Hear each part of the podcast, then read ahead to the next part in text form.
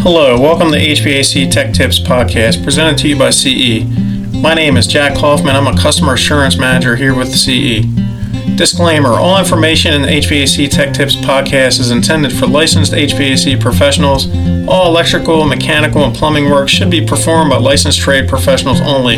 This podcast is intended for educational and entertainment purposes only. Hello, welcome to HVAC Tech Tips Podcast. Today we have part three on the ductless series with Brooks Whitson, and we're going to be talking about maintenance on ductless systems. And over to you, Brooks. Thanks, Jack. So, in our first uh, and second series of the ductless podcast, we touched on the transformation of ductless units throughout the years, um, proper sizing of them, and gave best practices for installation. So, even when a unit was installed textbook perfect, it still requires routine maintenance. So I want to talk about some maintenance tips and things to consider when going out on a, a ductless maintenance call. So the first thing you want to do, it might sound a little bit funny, but you want to check that the unit's fully operational. Uh, you don't want to walk into a service call, you know, so just, you know, turn on the system, baseline it, make sure it heats, make sure it cools, and just check normal operation. Uh, check that the outdoor units um, have good clearances outside. So if it's the summertime, you want to make sure that you know any type of vegetation growing around the unit is not restricting any airflow. Make sure that you there's not um, too much sediment at the bottom of the unit. So especially in the wintertime, if it's a heat pump, you want to make sure that water that collects at the bottom can actually drain out of it. Um, so outside, you want to look at electrical connections. So that can include your disconnects. Make sure the wire's uh, sized properly. Uh, it's the right size, right type. Uh, breaker size properly. Uh, if you got a fusible disconnect, um, you know, check your fuses for, you know, a lot of times I would find where fuses could actually slide in the, the their actual retainer clips. Um, and, you know, just that loose connection can cause uh, it to overheat. So you know, just check uh, for things like that. You know, measure your incoming voltage, um, the amperage uh, of your of all your motors, so your fan motors, compressor, amp those. Inspect your fan motor outside for wear. You want to check it for end play, um, and also make sure the set screw is tight on the uh, on the outdoor fan visually inspect for refrigerant leaks. Uh, a lot of times, if you have a leak, you'll see oil or uh, residual oil. A lot of times, where oil likes to lay on piping or um, the coils, you'll see dirt. So that doesn't 100% mean that you have a leak, but a lot of times where dirt attracts could be oil, and that may be a leak. So that's just something to kind of keep an eye out for you know, visually inspect inside your unit for any type of piping rub out. So if your piping's touching the cabinetry um, or other pipes by, uh, you know, by vibration over time, um, you know, those that pipe can chafe against another hard object and actually, you know, completely rub through like a piece of sandpaper, uh, and you know, eventually will cause a leak. So that's something you, you can prevent.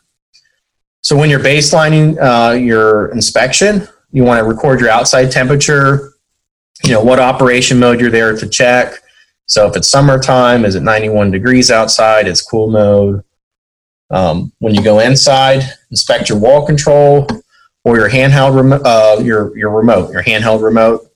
So a lot of times I would open up the back of the remote, you know, check that the batteries are fresh, make sure you don't have corrosion on the actual battery springs uh, or the terminals. And one of the most important things is anytime you have a wall control or you have a handheld remote, anytime you give a signal to a ductless unit inside, that indoor control board, with most manufacturers, uh, whenever you push any button, that indoor control board so, should actually give you a confirmation beep. You should hear a beep noise whenever you make any adjustment on a wall control or handheld remote. So with your indoor unit, make sure that all your electrical connections are tight uh, on your indoor board. Um, at least your your you know supply power um, and your communication wiring. And if you have a if you have a wall control, it's it's a good idea to ensure that the actual um, the wiring uh, hole or penetration behind the, the wall control make sure that that's actually sealed well so you don't have any type of um, unwanted uh, air infiltration or draft that could make the system overshoot or undershoot. So uh, when the set temperature is uh, lowered more than three degrees in the cooling mode, you should have, and this is with most manufacturers, you should have about a 20 to 30 degree temperature drop through the indoor coil.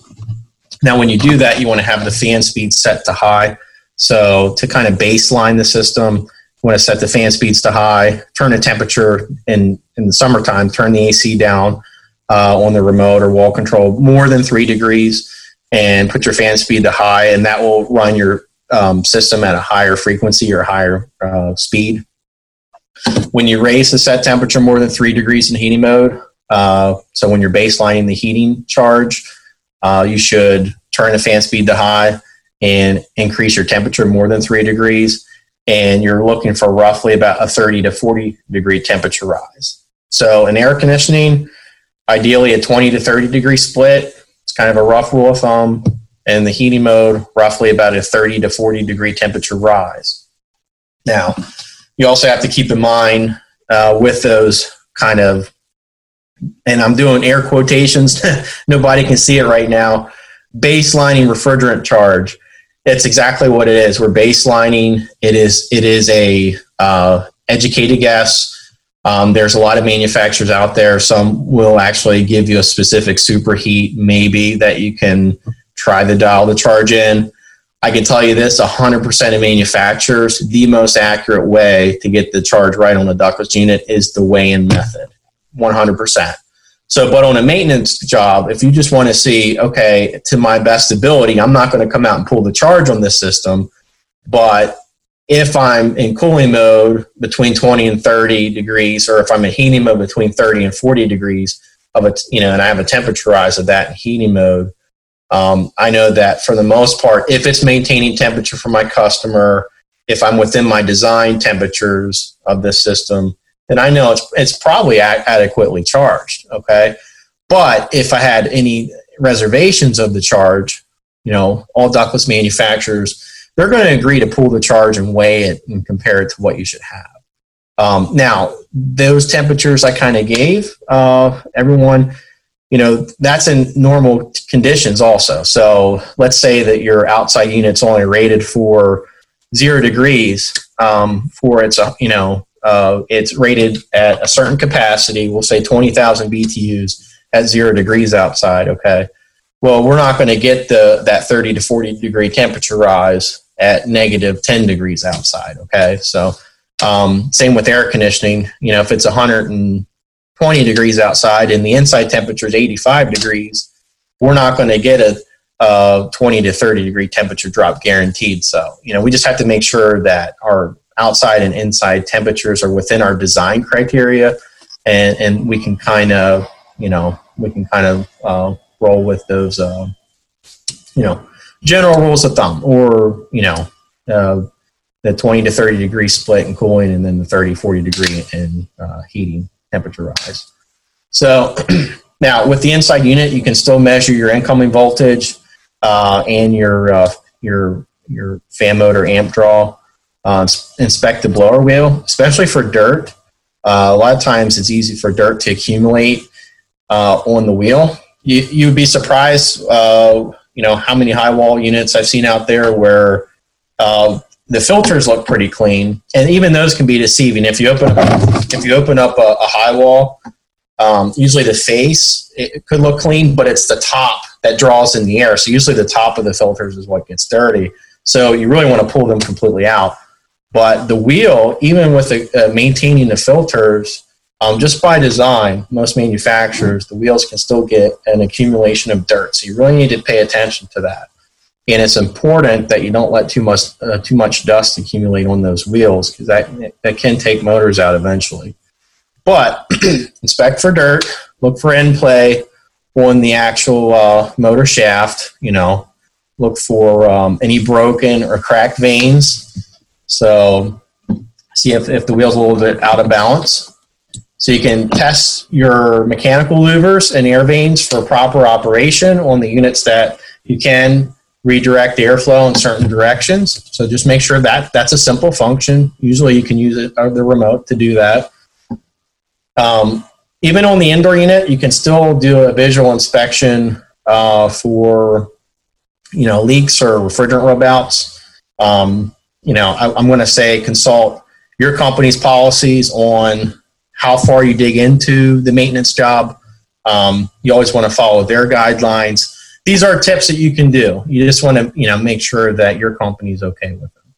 Um, but look for rub outs on the indoor unit. Uh, you know, a lot of times you can, you know, if if a coil has a leak, not hundred percent, but a lot of times it, it almost had the coil sometimes can discolor, and that's not hundred percent guaranteed. But I've found a lot of leaks often that had discolorment around the coil or the uh, the leak site.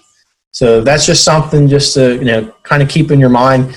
You know, if you if you're not doing that on a maintenance, let's say you're doing a leak search with an electronic leak detector, sometimes you want to key in on that. You know, it's not a guarantee, but that's one thing, one area to maybe concentrate a little bit, and if you don't find anything, move on to the to the next area. So with the the drain, with the inside drain, you want to obviously we want to clear the drain. Um, it depends on uh, really what type of unit you have. You know, if you have a high wall unit, you know you might be able to use a shop vac to vacuum out the drain. Um, you know, with the drain pan itself, you're going to want to you know stay on top of the dirt and any type of microbial growth, uh, any algae growth inside that drain pan. So any type of uh, drain treatment would be great. Any like pan treatment um, is great for uh, mini split drains. Um, you know, and also a lot of times, not all units, kind of going back to high wall, just because they're probably the most common. But a lot of times, uh, most manufacturers don't have standard water safeties on them. So if the drain did back up, you know, for some reason, let's say that the the let's say that the corrugated drain tubing, and I've seen this a bunch the, the, the drain tubing was ran outside and the drain tubing's laying on the ground. Okay, no problems with that. But now it's springtime, and maybe um, the homeowner's getting some, uh, you know, yard improvement done, and there's some landscapers, and they're putting mulch, and they cover the drain. Okay, well, it's easy for that water then to back up, and you know, so that that's one thing to consider. So and always test with water. I'm a big believer in testing with water. Um, and a lot of people don't know this, but with a high wall unit, you have the lower drain pan, but you also have, there's an upper coil to most high walls. So if you remove your air filters on those, you can carefully pour water in the upper track, and not a lot, okay? And that water that comes off the upper coil actually will channel around. Um, so where the fan, uh, your fan or blower wheel actually has two shafts, okay? The one shaft is going to go into a bearing. Underneath that bearing is like a miniature drain track for that water to divert and follow, and then that actually will go into the main drain pan. So um, it's actually not a bad idea to test your drain from that area to make sure that everything's going to drain. So I actually had one that in the field where that actually that little part underneath the um, the bearing you know, so the upper track, I would go out pour water in the drain pan and it would drain fine. Couldn't find it. And eventually I found that if I poured water in the top, it started to drip because there was a little piece of dirt clogging that, that drain tract under that bearing. So, so not a bad idea. Um, let's go back to penetrations here. So with the indoor units, make sure that your uh, your holes are sealed. So if it's like a floor console or a high wall, we're not getting any unwanted draft, rodents, water intrusion, air intrusion. You know, that air intrusion is going to mess up our unit operation. might have some temperature swing in that room that could be prevented potentially. Now, as, as far as uh, your coils go, and this is, you know, consult your company's policies once again. Um, you know, you know, washing the coils, the air filters, you can do it with hot water. You can just do it with standard, um, you know, ambient temperature water on a garden hose outside. Um, now, it depends on uh, you know the severity of like your indoor coil. There's a lot of different options out there. There's uh, manufacturers that have bibs that collect uh, and channel all your gunk from washing your indoor unit, channel into a bucket. Um, that's pretty neat. Would recommend, you know, you know, if you're doing a high wall, really any type of cleaning that you do, um, it would be a good idea to have some sort of drop cloth or something kind of catching any type of debris there. Um, you know, it can, it can get messy if, if you're not careful. Um, so going back to the maintenance, uh, you should always do a, you know, a baseline before your check.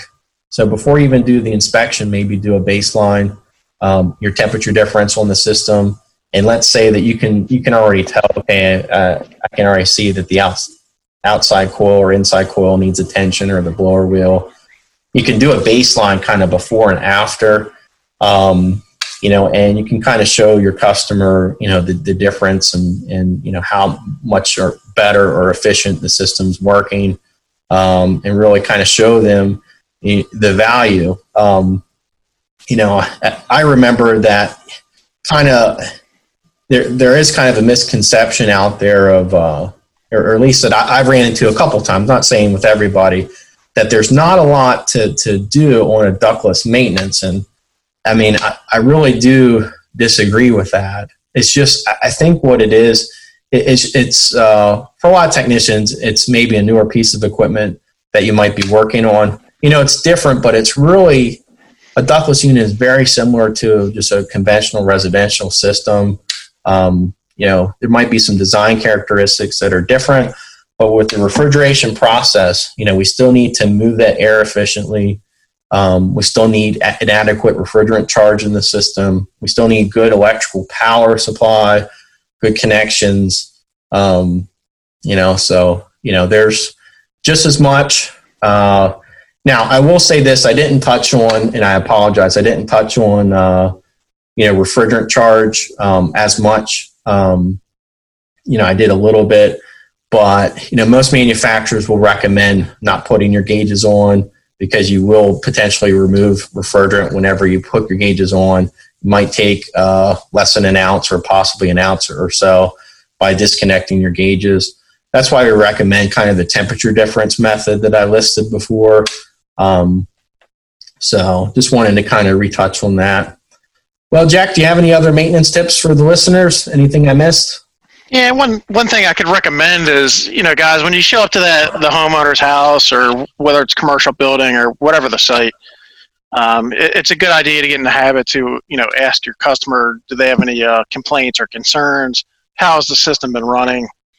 Um, if in a ductless application, if you were to get a complaint of the overshooting or undershooting a temperature, you may want to explain the follow me function um, within the thermos, room thermostat or the remote, um, when you use Follow Me, you're actually sensing at those devices, whichever one you're using, um, opposed to the thermistors at the, the unit. So, and that's something if you do have the complaint, you could try putting it Follow Me and see if that resolves the issue. Um, one other thing is, you know, take the time to clean the units. Um, maybe use some spray nine, some simple green. You know, wipe the units down, clean them best that you can even on an outdoor unit, I used to actually wax the outdoor units. Um, it keeps them looking shiny and nice, and especially in your older equipment when the, the paint starts to fade. Um, I even went as far as uh, some DuPont number seven rubbing compound to, to bring the color back, you know, back and uh, bring the you know life back to the unit. Um, you know, you got to remember your customers can't see everything you're doing inside this thing and with the wiring and everything. So it's it's a really good idea for perceived value to that customer um, that they had a really uh, you know good maintenance done on their equipment. So, but that's all I have. You have anything else, Brooks? No, I think we touched touched on most of the items uh, with the maintenance. All right, well, guys. Well, thank you for listening. Uh, if you'd like to contact us for anything, we could be reached at cma.techtips at carrierenterprise.com. And I uh, look forward to the fourth and final episode of the Ductless Podcast series here to come. Thank you. Yep, thanks.